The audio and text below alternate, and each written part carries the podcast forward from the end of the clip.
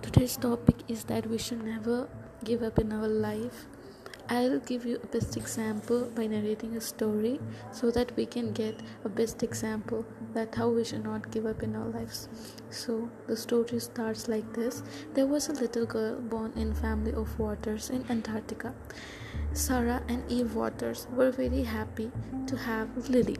Soon after some time, Lily was feeling unconscious, and Sarah and Eve rushed to the hospital.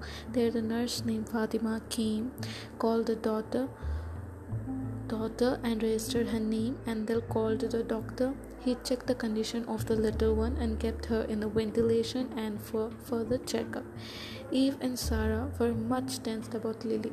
After several days, the reports came out, and after checking the reports, the doctor immediately called Eve and Sarah and told about the current condition of Lily that she has hole in her heart, and there's when it started of having a rare disease, progeria. Progeria means rage age disease and the doctors told that it would be a miracle if she survives till 30 years. And from the age of 2 years till 16 years non-stop doctors and poking of medicines to diagnose her condition. She uses to go to school and was target of getting bullied a lot of her looks.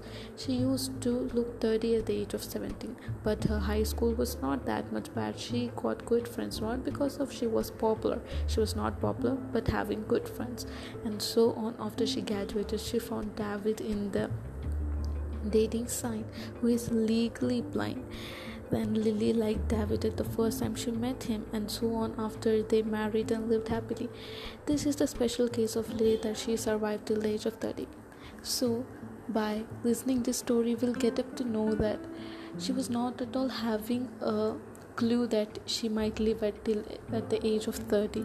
So being bullied at the school and the college does not matter willpower matters and we should be strong and confident enough about ourselves